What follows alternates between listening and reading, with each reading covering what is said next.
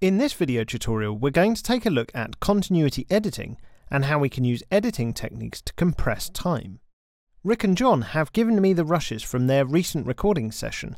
It's great footage, and they've given me lots of flexibility through good recording techniques, such as using lights, and good preparation using a storyboard.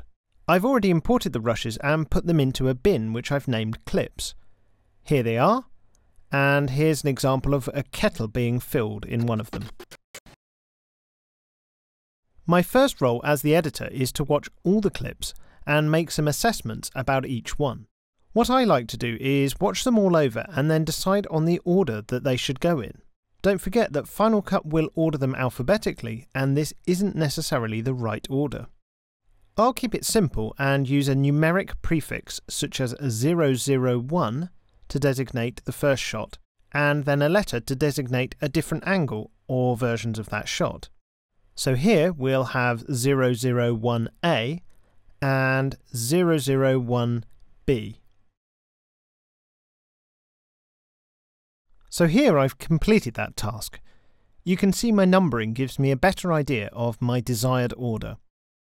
Next, I'll figure out which clips I really want to use by watching them through again.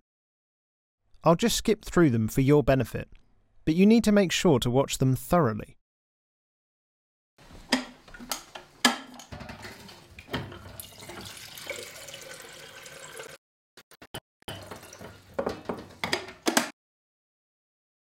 If I decide I want to use a clip, I can do a number of different things. I could, for instance, label it in the right click menu, and I have some different coloured labels here. However, I prefer to move them into a separate bin like this.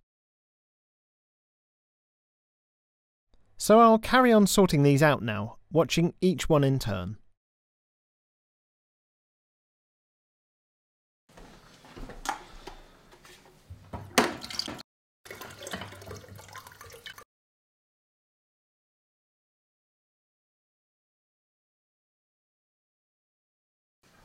This one here I've decided that I don't like. It's duplication of things that we already have, and that whip zoom just there, that's a bit unpleasant, and I'm going to leave this one alone in the clips bin. Here's another one that I'm not sure about. I don't like John's facial expression as he leaves the scene just there. There looks to be a better alternative take after this, so we'll take a look at that.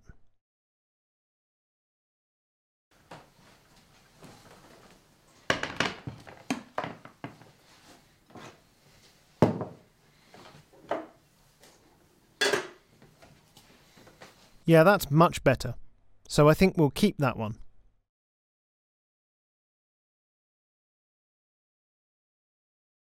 So I've moved all the other clips into the best bin now.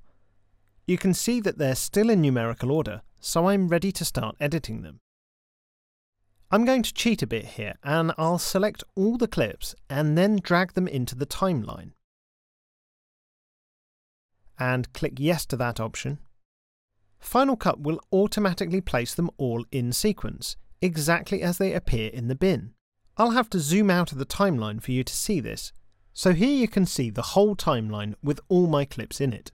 The problem is that it's really long. Over 6 minutes to make a cup of tea will definitely get boring. So we need to get down to some serious editing here. You can approach this in whichever way you choose, but I'm going to start with this huge clip of the kettle boiling in the middle. If I double click it and preview it in the viewer, I can see that it is footage of the entire boiling process. It's around a 4 minute process, from the beginning of the boil here to here near the end. That's going to be pretty boring to watch. What I'm definitely interested in is the climax of the boil. This is the key visual clue for the story.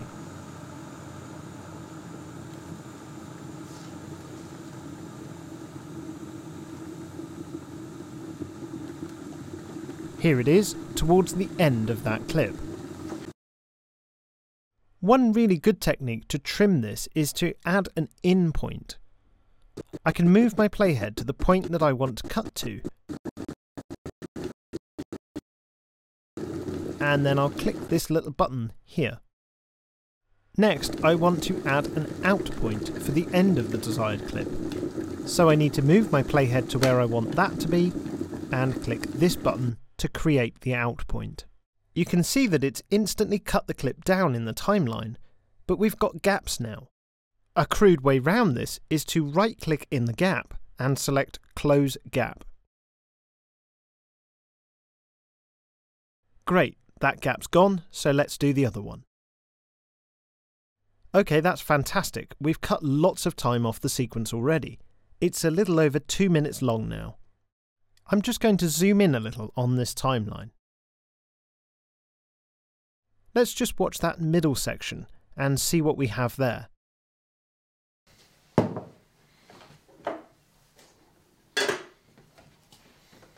There's the kettle boiling. And there's where it clicks off. Next we have a close-up of the boiling climax, which repeats what we've already got. I definitely want to use this close-up as it adds some visual interest. I'm going to click it, pick it up and drag it over the top of the mid shot holding my Alt key down. This changes the mouse pointer to a downwards arrow. I can release this and it will swap the clips over. Great.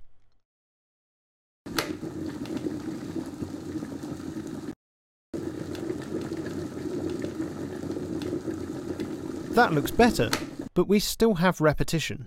I'm going to grab the edge of the mid-shot clip and drag it to the right. When I release, it's shortened the clip and left a gap. I can close this gap in the usual way. I can do the same with the close-up, but all this gap closing is getting to be a real pain. Fortunately, this editor has a much more useful tool called the Ripple Edit tool. It's found over here in the Tool menu. I'll move my playhead to the point just before the kettle clicks off. And now if I drag the edge of the close-up clip to my playhead, it automatically reduces the clip length without leaving a gap. Let's play through that now. I don't want too much of the boiling, so I'll ripple edit that too.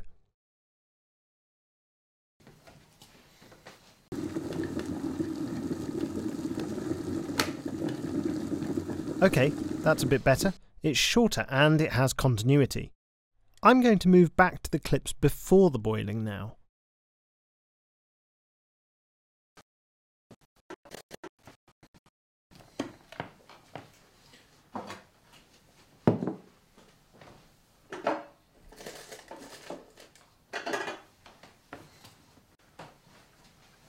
Again, we have some duplication here, but I do like both shots, and they provide more visual interest. I'm going to swap them over using the technique from earlier, holding my Alt key. So now we have a wide shot running into a closer shot. Again, there's duplication, and I want to edit that out, concentrating on the moment that John switches the kettle on. Here's good. I'll ripple edit back to there.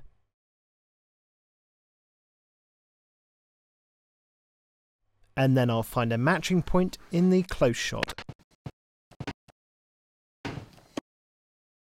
and ripple to that. So let's see what that gives us.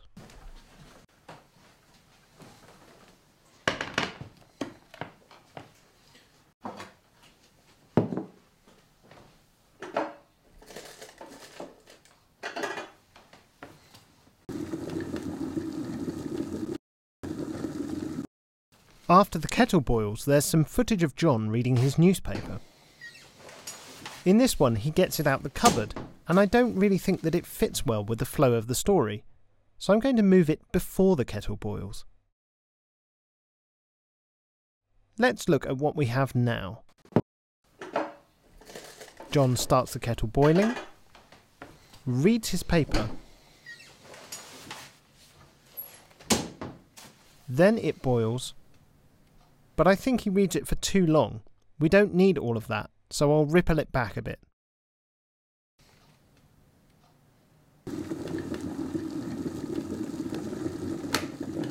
Once the kettle has boiled, John notices it and goes for the fridge.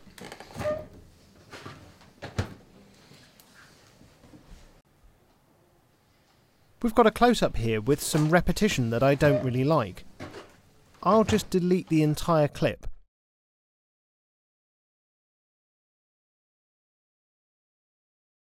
And then close the gap. After John gets the milk, the shot changes to him arriving with the milk. This is good, but the continuity isn't quite there. We need to edit to match John's movement in both scenes. This can take some time, but experience will help guide me to the right point. It also helps that I've watched the footage so much that I'm familiar with it and I can anticipate the movement.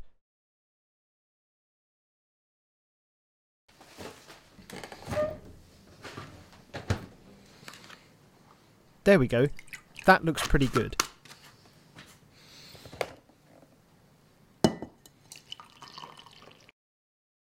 Finally, I'm going to tidy up the beginning. Just watch what I'm going to do and see if you can recognise the different editing techniques that I've used.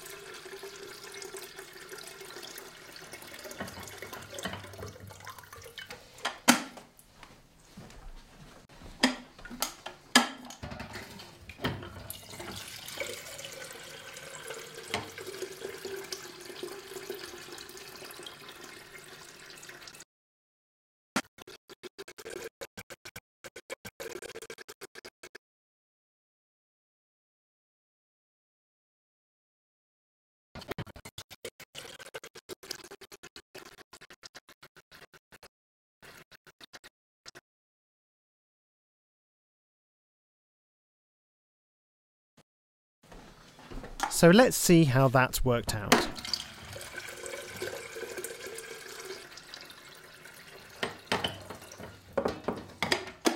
That's working really well now.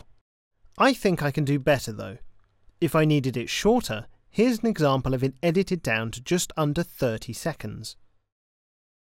A trick I've used here is to take some audio from one of the kettle boiling clips and place it under the video of John reading his paper. Let's watch that. I've completely cut out the visuals of the boiling water, but I've kept the audio to help the flow of the edit. You can probably see here that I've placed this boiling audio on a different track to the paper reading audio, and they play together. Here it is once more.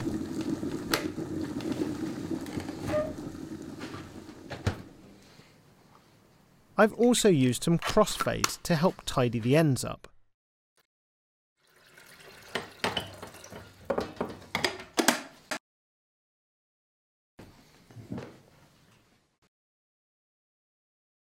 Here's one more example of an even shorter version, just over 8 seconds.